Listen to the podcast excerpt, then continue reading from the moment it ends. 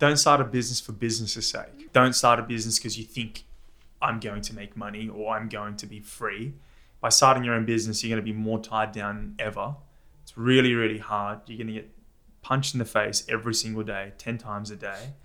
So, unless there's something that you really care about, unless you're really committed to this idea or what you're trying to bring to the world, don't do it for the sake of doing it. Mhm. Take the time that you need to prepare yourself before you go and jump and jump into the deep end. You're listening to the 9 to Survive podcast, where we speak to the most inspiring entrepreneurs of Australia. I'm your host, Alex Whiteside, the CEO of Easy Companies. Running your own business can be quite daunting and scary. We're here to show you how to face those fears and help you build your dream today. We listen to the innovators, the game changers, and the thought leaders who have built their startups from the ground up. Hear what makes them tick, how they've overcome their own failures, and be inspired to take your own leap of faith and ignite your passion for business.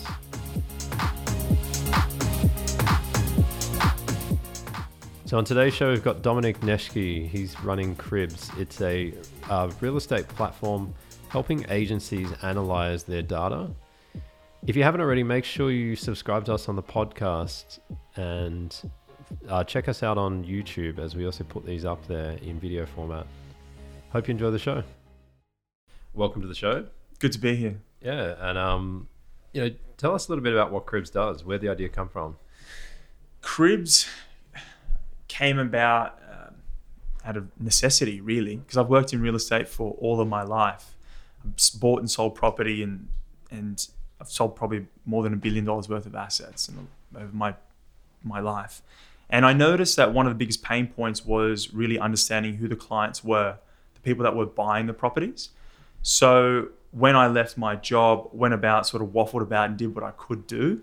And then I partnered up with my business partner, Peter, and he's really the tech head. And we said, well, how do we make this buying and selling property easier? And we've noticed that the things that we did well, we wanted to be able to make, uh, automate and make processes for that technology.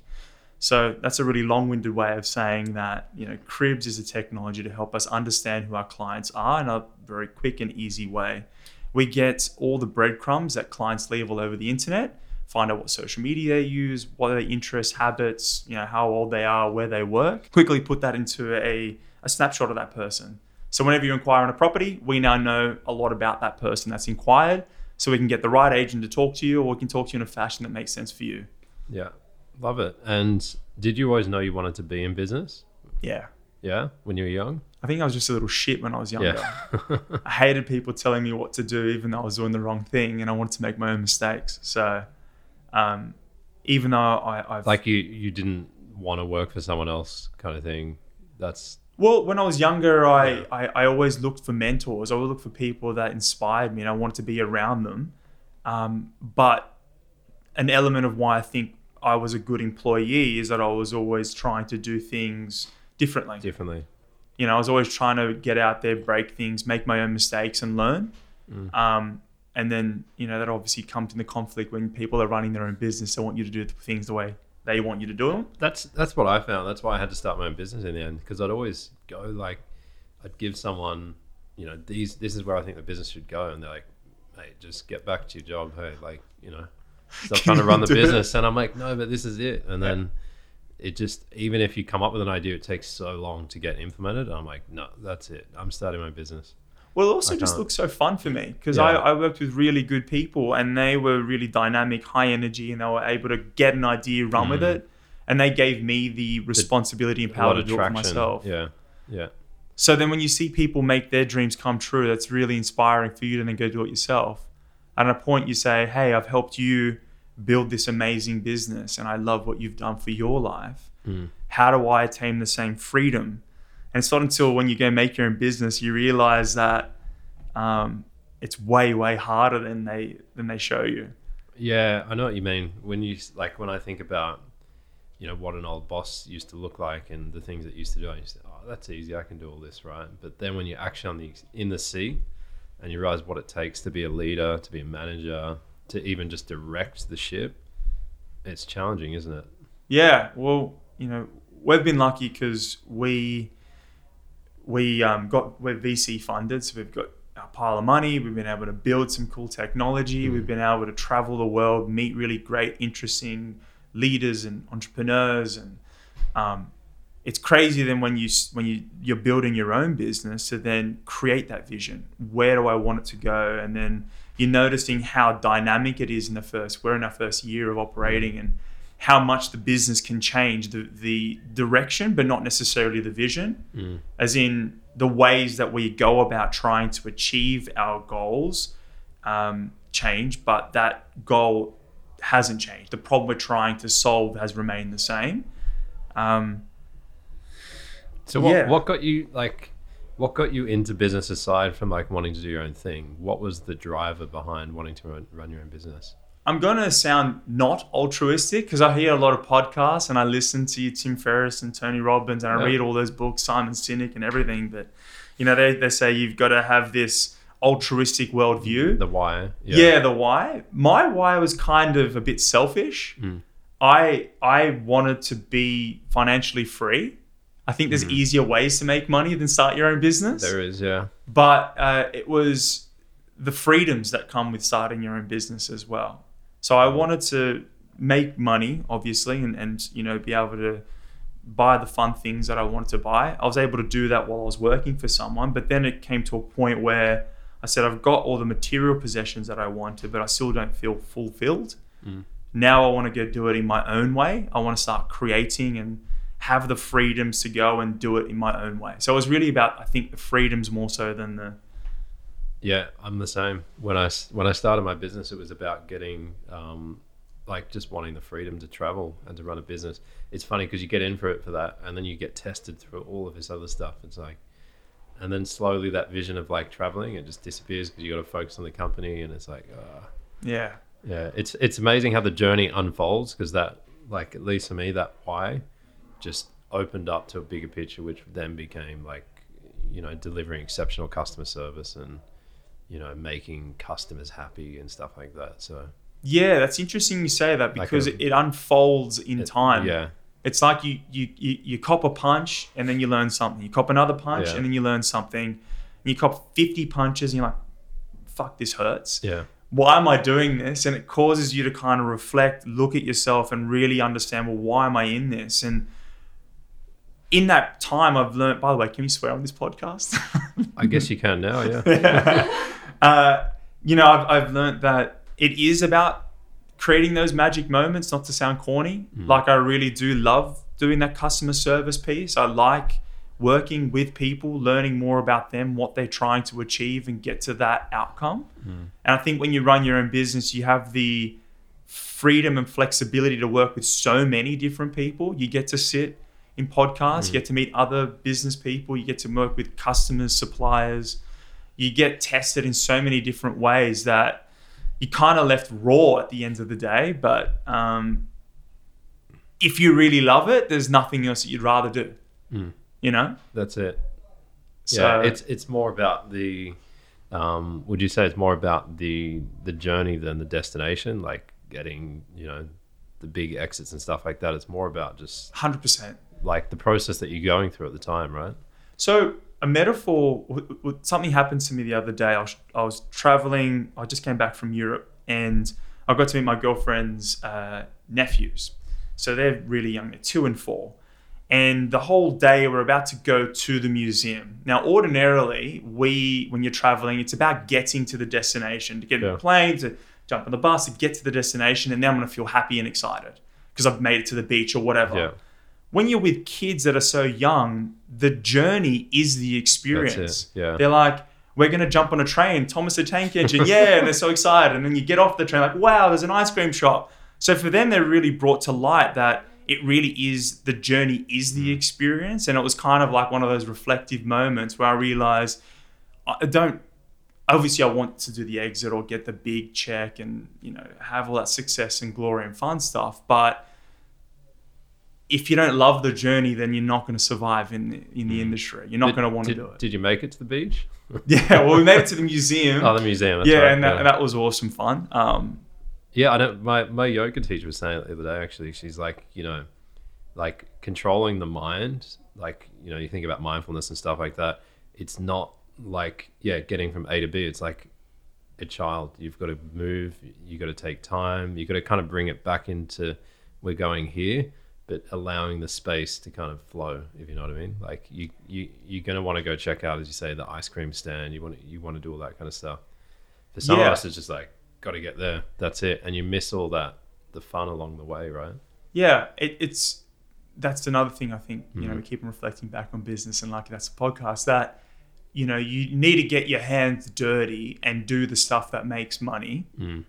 um, and all of it isn't fun, but also create enough space in the moment to not get stuck in that default mode network. Mm. You know what I mean? Like there's this stuff that you have to do every single day, and it's very easy to get stuck into those little thought patterns of just doing stuff and be thing. autonomous. Yeah.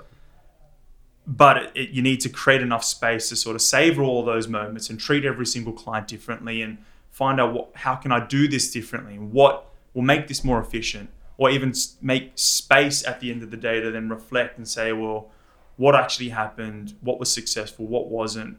Where do I want to take myself? And if you kind of get trapped in the everyday motion, you'll kind of just end up somewhere rather than a destination you wanted to be. Mm. If that makes sense? No, it makes perfect sense. I think that's it. It's like, and you never know how it unfolds in business, right? It you can end up pivoting into a completely different direction to what you originally, you know, planned. So, Certainly. And and that's what makes sense. Where did where did the passion for real estate come from? passion for real estate um, came from my parents, my family, from the world around me. When I was quite young, I used to look up at you know the elders around me, and I thought the people that own property were cool and successful. And I came from a, I had a really unstable uh, childhood, and one of the things that I noticed that would have made my life more stable was financial security. Mm. And I noticed that when you get to a certain level of financial security, it allows you to think a little bit differently. It's like having water or air. When you've got enough money, it allows you sort of the ability to think more freely and think sort of not just survive, not just fight, and you know, it allows you to kind of think a bit more clearly. So for me, that's a long-winded way of saying that by getting property, it, I thought it was a way to get to financial security, and then sort of free you up to do other things. Um, and it does.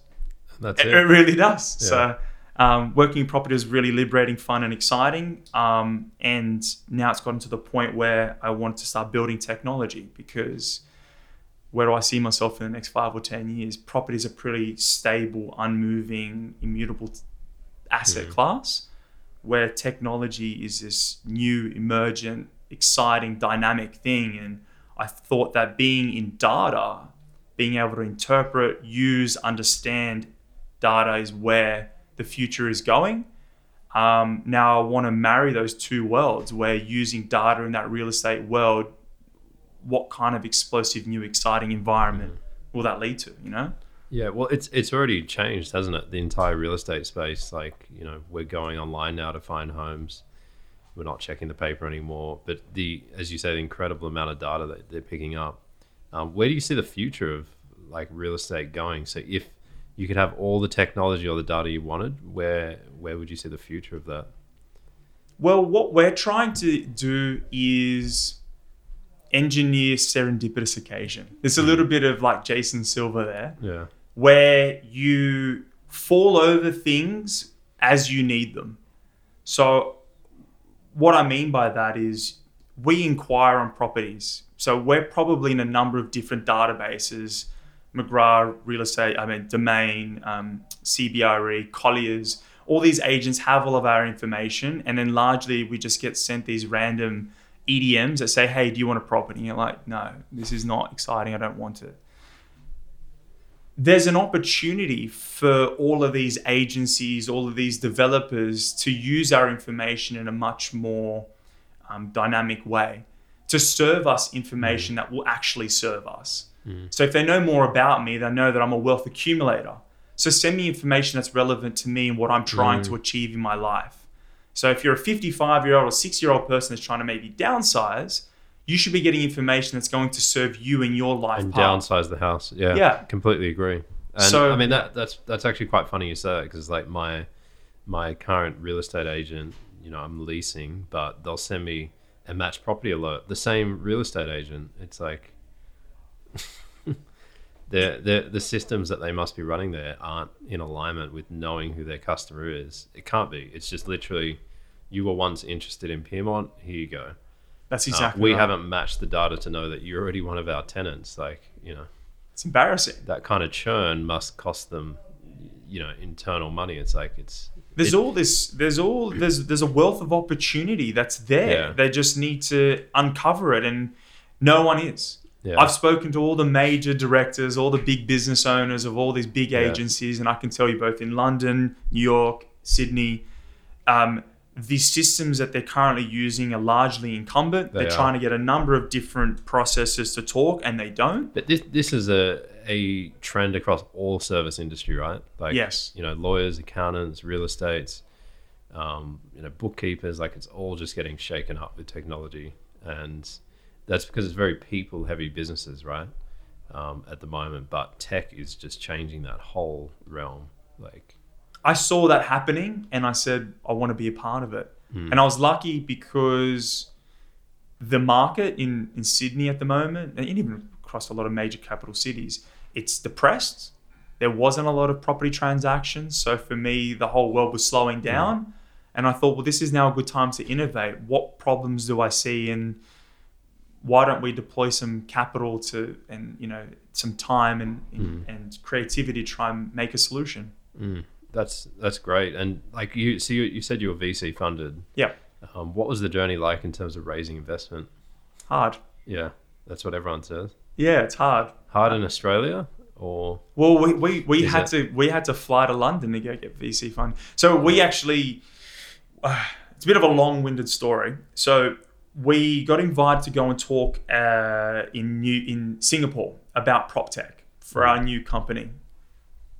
We didn't have much to say, so we got on stage and started talking about stuff. While we were in Singapore, we thought we thought we'd try and meet other prop tech people. We met up with this company called um, Property Guru, which is like realestate.com domain of, of that whole Southeast Asian area. And whilst talking to the business owner there, he said, You guys should go and I really love your business idea and what you're trying to achieve. Go and in- inquire at this company called Pi Labs. Now, Pi Labs is one of the largest venture capital funds for property technology in Europe. So we said, okay, let's send an inquiry. We sent through an inquiry, an application, and out of 450 applicants, we got chosen. So there was six different businesses. We had to jump through about you know, five different interviews, a number of different sort of uh, proposals and financials and all that kind of fun stuff. Um, they said, yeah, we love what you're trying to do, but you're going to have to fly over to London and live with us for four months. So that's what we did. We left our families, went over to London, stayed with them for four months, got to meet a whole bunch of really cool, interesting people. They backed us, and now they're still with us along the journey. wow, that's so you couldn't find capital in Australia. Did you end up looking? Well, no, we did look in Australia. We could find capital in Australia. It was a lot of it was going to be private money, um, but we wanted we wanted the structure that came from VC. Mm. We thought there was going to be other opportunities that came along. One of the things that we we learnt along the way is we wanted to be funded by people that could put in more than just money. Um, they could bring in a whole host of you know uh, IP, their own intelligence, their networks, but then also could follow us along on our journey. So when we go for our second round, then they can come along and tip in some more cash rather than Mm.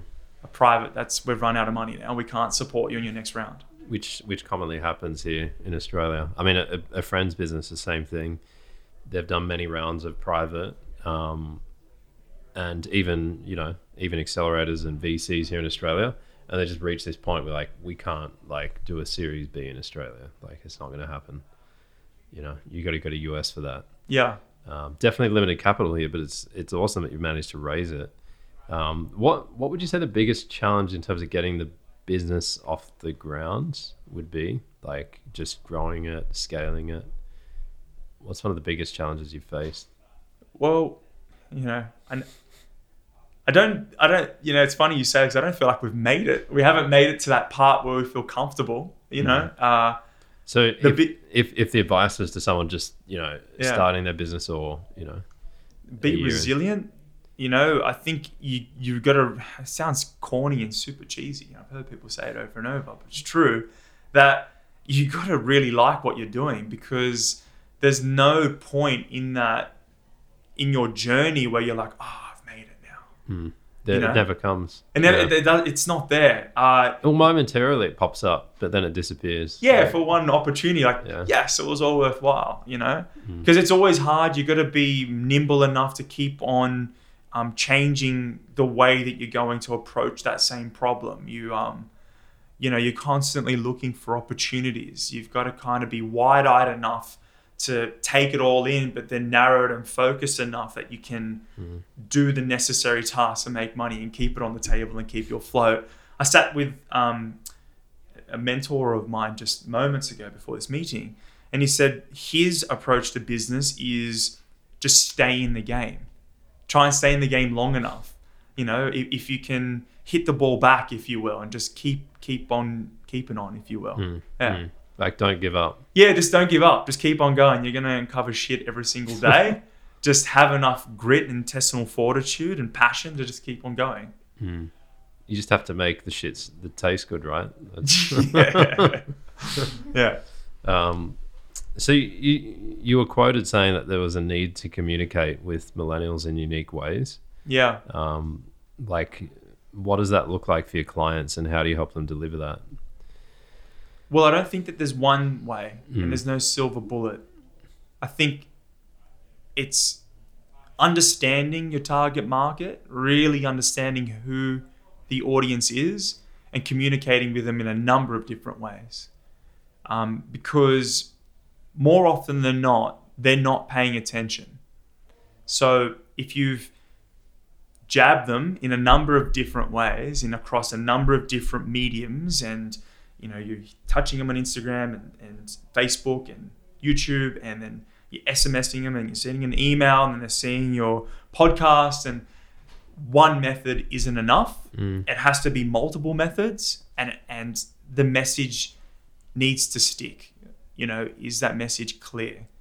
So, So you, think there's a gap in real estate agents working with millennials, like in those platforms? You're saying I see there's an opportunity. opportunity. Yeah, it's not that there's a gap because everyone's trying to do different things, but I don't think anyone's really hit the nail on the head. doing it Um, right. Yeah, no one's really doing it right. There's there's a guy in um US. He was on Gary Vee's show, um, real estate agent in New York, and he just puts up like photos of all the you know million dollar properties, like hundred million dollar properties and stuff. He's gone nuts on Instagram, like a million followers or something. It's you know I think it's about thinking differently in this space, right? Yeah. And it's funny because you don't always know what's going to work. Yeah, You know, uh, that's part of it as well, is trying so many different things and allowing yourself to be surprised. Hmm. You know, more often than not, it's like you, you think you're going to be right with this one shot, and then it's some other thing that you did a little while ago that then comes back, and then and like, that worked. Yeah, That worked. You only spent like a week on it and gave up. And yeah, and then and it's like it's suddenly getting traction. You know, Yeah, yeah, completely agree. And I'm, I, that's what business is about. You just try and you fail, and you try and you fail, and then you try and succeed, and it works. And yeah, fail heaps more than succeed Yeah. personally. But yeah, I mean, I was thinking about this just just a little while ago. Actually, like it, sometimes I wonder, like, like our business grew so quickly, and then it's like getting that last like stretch. You know, the last mile is such a challenge. Um, it sometimes feels like it just took off, and then it's like, ugh, how do you get to the rest? And you know, sometimes I wonder if it's a stamina thing or if it's like you know, because I know when you go into like a fresh business, there's so much stamina and there's so much like um, drive and agility. You know, um, Yeah. you've, you've been in business for a year, right? yeah, with this business So for you're a year. definitely you're definitely feeling that like that. yeah, there's agility. just energy coming out of everywhere, and you're trying to do everything, you know, Yeah. and, and being focused enough to, to do these one or two specific things. yeah, Um, yeah, I can imagine. You know, I, I've worked in a number of different organizations, and I've, I've, I'm typically I've been that employee that stayed for a long time. And you know, the last company that I worked at, you know, people commended them on kind of being an overnight success, Mm. but the business had been running for 11 years.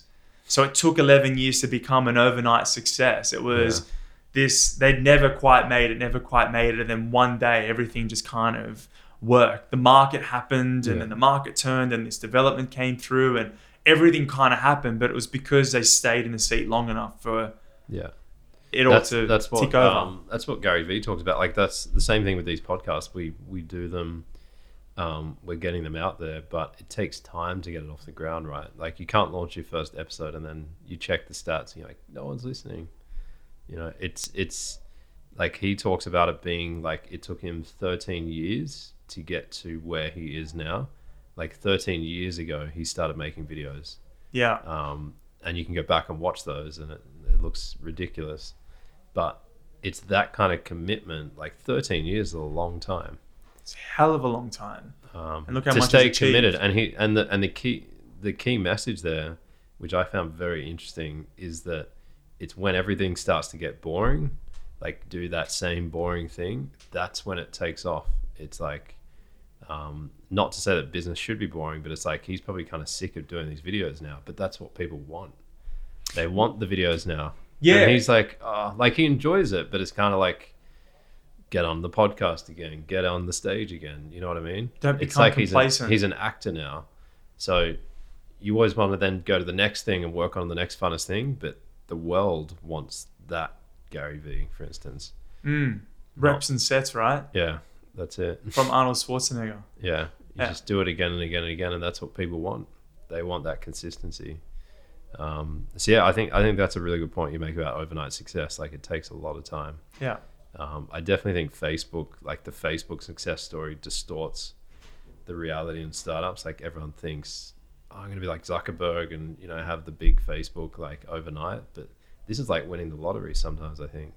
Yeah, you kind of hear everyone hears about those amazing, you know, firecrackers, right? Because they're the exciting story.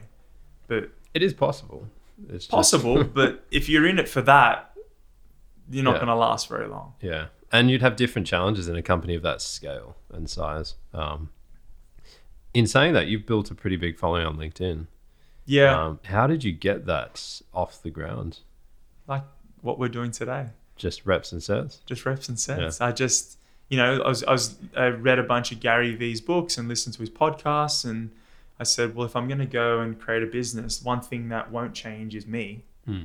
So I better build a following and a brand and a reputation, and, and let people see who I am. And the people that like me will come towards me, and the people that won't will tell me to get stuffed, you know, Yeah. and I'll just delete them and see you later. So you just you just got content set up, put it out there, posted on LinkedIn, and slowly but surely, literally just gra- got a, got my phone, walked on top of a hill, recorded it. I got bagged out because of the language that I chose while I was. I said, Yeah, oh. I'm up on this grassy knoll, and I was like, "What's a grassy knoll, dude?" And I just kept on doing videos and pushing, and then the following started happening, and it's amazing when you just do something consistently. Who'd, who'd think then you get results, right? Hmm. Um, and it's it's fortunate that I really liked what I was doing because then it became way way easier. And it's funny because I was just talking to your team earlier, and they said, "Oh, it looks like you're you're really happy and comfortable on camera." I'm like, "Well, that was a 30th take, you know." so I chose the one that works, you know. Yeah, yeah, I I completely agree with that. It's it's funny how you just you just got to start somewhere. Yeah. But that how was that first video, like filming it? Because I'm sure a lot of people. It was Obvious- painful. Yeah, It was annoying. It was frustrating. I was on top of a hill. It was hot. I was sweating. People were making noises. I got the take right. Then a dog barked, and then I got shits, and then I'd start all over again. And then I, I, you know, eventually got it and shipped it, and I felt like, oh, it's all gonna happen. And then no one really watched it. one view. Yeah, my sister watched and said, dude, your hair looks like crap. You know. Oh, so, yeah. so then you just keep on doing it. Hey, um, it's. I think. I think the the thing with putting yourself out there is to be kind to yourself, Mm. to know that you're not perfect, to know that it's not going to be great, and to be okay with it not being perfect. Mm. On the whiteboard at my old job, used to have this saying. I'm gonna screw this saying up. It it's like be okay, or you should be embarrassed of your first take, kind of thing. The first version that you put out should be embarrassing, and being all right with it. You know, just keep on going, and it's not going to be perfect, but it'll keep on getting better over time.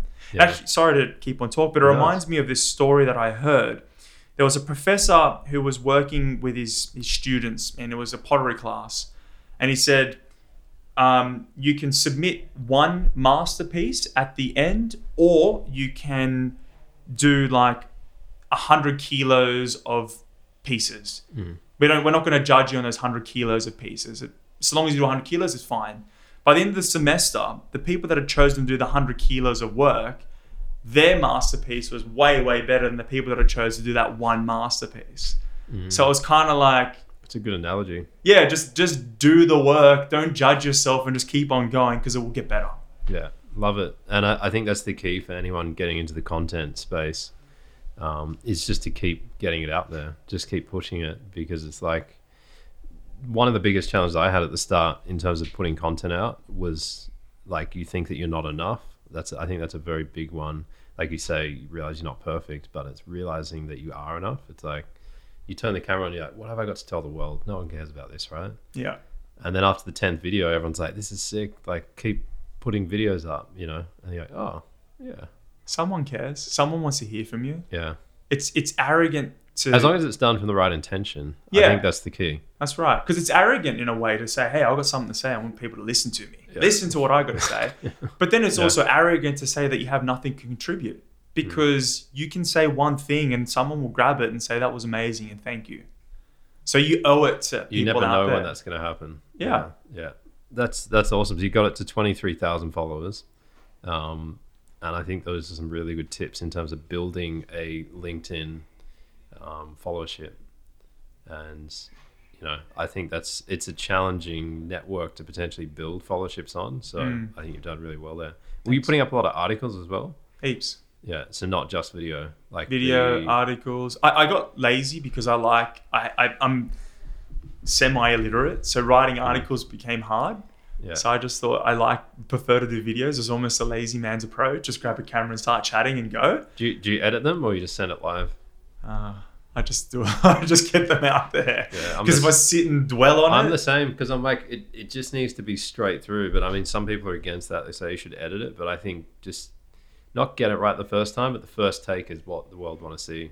Basically, like I'll take a couple takes if I if I've screwed you're up. getting, you're getting up on stage and just let it happen. You know, but if, if it's if it works, just go. try it out. Yeah. Love it. Um, so, where do you see the future of the business going? Like in the bigger picture at the moment, you obviously, you know, you kind of see it sitting in this space, but where do you where do you really want to take it? Where's the big goal?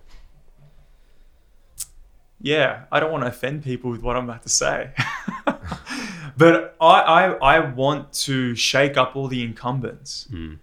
I want our business to move into agency world. I want Mm. us to be the real estate agency that will take on, you know, the CBREs, the Colliers, the Knight Franks, the big dogs. We're um, lucky enough that we really know and understand agency world quite intimately, but because we've built all our own te- technology from the ground up, it's flexible enough for us to add the bits and pieces that we need to truly serve our clients. So I want to be that tech platform and the tech platform and agency that will take out the incumbents because we're delivering the best service out there. Love it. I'm I'm excited to see where that goes. Likewise. Um, what? How do you keep grounded as a founder? Like, how do you keep? You know, you're putting out so many fires throughout the day, and you know, how do you keep stable? Do you have any routines, daily practices, or? Yeah, I do. I think because you take so many hits throughout the day, it's important to sort of line up your successes as well. Um, you it sounds like you're kind of well read and you listen to a lot of podcasts. Um, so I try and start my days really strong. Mm. Get up, you know, have your glass of water, hydrate, go to the gym, and and win in my mornings, if you will Yeah. go do the things I know I should be doing, take my vitamins, you know, get up and do all that kind of stuff, do the necessary reading and set my intention for the day. And then I like to close my day by winding down properly. So get my notebook out, do your Grant Cardone, whoever you listen to, and write down the things The that journal. Yeah. yeah. what am I grateful for? What are the, the, the things that I really love and appreciate about what I've done? Mm. What things could I have done better in my day? How did I win today? What's my grand vision? What do I see? What's that real big inspiring thing that wants me to get up tomorrow morning? And then also what's what's my mission? Like what are the two or three things that I need to do tomorrow or this week that will help me achieve that vision? That's awesome. Yeah. So you have like the morning is just kind of getting into it, getting straight out there, winning the day, and the night is reflecting, reflecting back on everything. That's exactly right. Yeah. Do you do any meditation? Yeah, I do. Part of that, the evening wind down is meditation. So stopping for 5, 10, 20 minutes, however much time I allocate for myself, just to just Release, breathe, yeah. just just slow down and stop. Mm. Um, don't do it as much as I'd like to, and I feel guilty about not doing it. But yeah, Yeah. at least once a week, uh, you have to. You have to stop. Yeah, because it's just it's just non-stop in startup land. Like you're wearing so many hats every day, and like just one thing after the other. You can be as busy Um, as you want to be. Yeah, that's the truth. Yeah, you can be the I've- busiest I, person I in the realize world. that 20-hour days don't serve me anymore. Like I've had to cut back because it's just like you just work so hard, and it doesn't get you any further. Well, it's funny you say that because I started thinking, well, why am I killing myself? Mm. It's so that I can spend time with my family, so that I can spend time with my puppy, and But then you don't do that because it's yeah, because you're around. trying to keep Yeah. on staying on that treadmill. So I think if you can, um, even I think this is a Tim Ferriss thing, like block your time. block time. Yeah, So block my my day into segments to do that task. It's hard to to not like while you're at the gym to not think about work, but it's, Yeah. it's important to try and create just that, be at the gym, be there. that yeah. present thing that we're talking about. Yeah, staying present. Yeah. yeah, yeah. I follow that a lot at the moment. Like just being, being here in the now, being like working on what needs to be worked on today, not in like two weeks, and you know, just really staying, staying vigilant to one task at a time, like working through that, um, and bringing that mindfulness to work. Definitely, you know, And to home. and to home. Yeah. yeah, blocking my time off at home and being Yeah. present at home. Not Yeah, because I when like when I used to work in the office, uh, sorry, when I used to have a home office, they just blended. They were just one thing. Like there was home and there was work. It was like some weird combination of both. yeah, It's like I'll just duck to the office for an hour and then you're suddenly there for another five hours at seven o'clock at night. You know. hmm Um, so you're right. Blocking it. You know, this is it. This is time to spend with family, and that's it. Um, what would you say to anyone then? Just you know, thinking about starting a business, thinking about kind of taking that leap of faith. don't start a business for business's sake. Do you, can you expand on that? Yeah. For instance, earlier we said that we, we like business because of the freedoms that it gives you. Don't start a business because you think I'm going to make money or I'm going to be free. By starting your own business, you're going to be more tied down than ever. It's really, really hard. You're going to get punched in the face every single day, 10 times a day.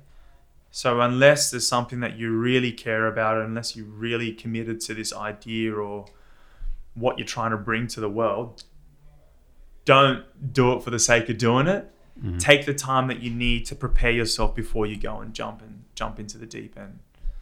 Um, You should not do anything for the sake of doing it. Right? Yeah, yeah, just for the sake of on it. on that note. Yeah, Yeah. that's uh, don't hang out with a friend for the sake of hanging out with them. Yeah, like It's because you want to, right? Yeah. Like there should be a purpose behind it. That's awesome. Look, it's been great having you on the show, Thank you. and um, yeah, really keen to see where you take the you know the followership on Instagram and just keep evolving that over time. Mm. Um, I think it's going to be quite powerful. So good to have you on the show. Likewise. So that wraps up this season of the Nine to Survive podcast. I uh, hope you enjoyed it. We definitely want to hear from you and any feedback you have. So either jump on our Facebook or you can email uh, me at alex at easycompanies.com.au uh, with any feedback or suggestions, or if you want to be part of the show. And um, until next next season, hope you enjoy it.